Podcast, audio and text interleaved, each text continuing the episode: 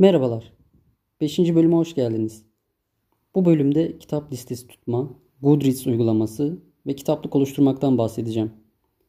Ben sahip olduğum kitapları bir Excel listesine kaydediyorum. Kitabın adı, yazarın adı, türü ve dili olarak 4 başlık oluşturdum ve her yeni kitap aldığımda bu listeye ekliyorum. Yayın evi, basım yılı gibi başlıklar da eklenebilir tabi ama bir süre sonra hepsini yazmak zor gelmeye başlayıp da tamamen bırakmak yerine az başlık kullanmayı tercih ettim. Bu iş için uygulamalar da var tabi ama Excel listesi tutmaya o uygulamalar çıkmadan çok önce başladığım için Excel'i bırakmadım, devam ediyorum.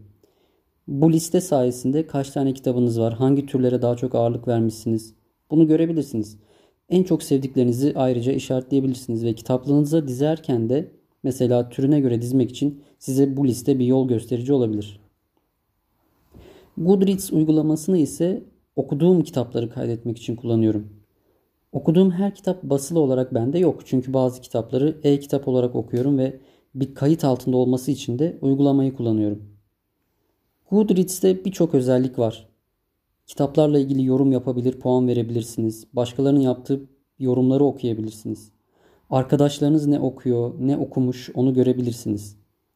Challenge özelliği var mesela. Her yıl başında o yıl ne kadar kitap okuyacağınızı yazıyorsunuz ve o hedefinizi tamamlamaya çalışıyorsunuz. Bu sizi kitap okumaya te- teşvik edebilecek bir özellik. Ben birkaç yıldır bu hedefe sadece bir yazıyorum.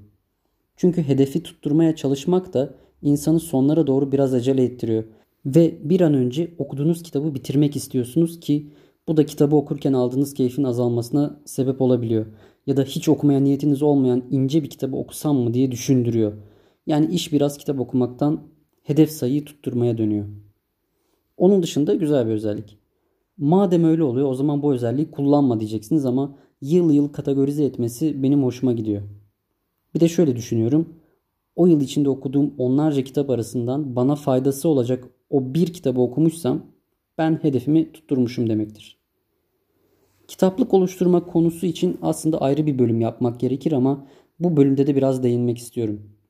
Fiziksel bir nesne olan kitaptan bilgiyi aldığınızda onu soyutlaştırmış oluyorsunuz.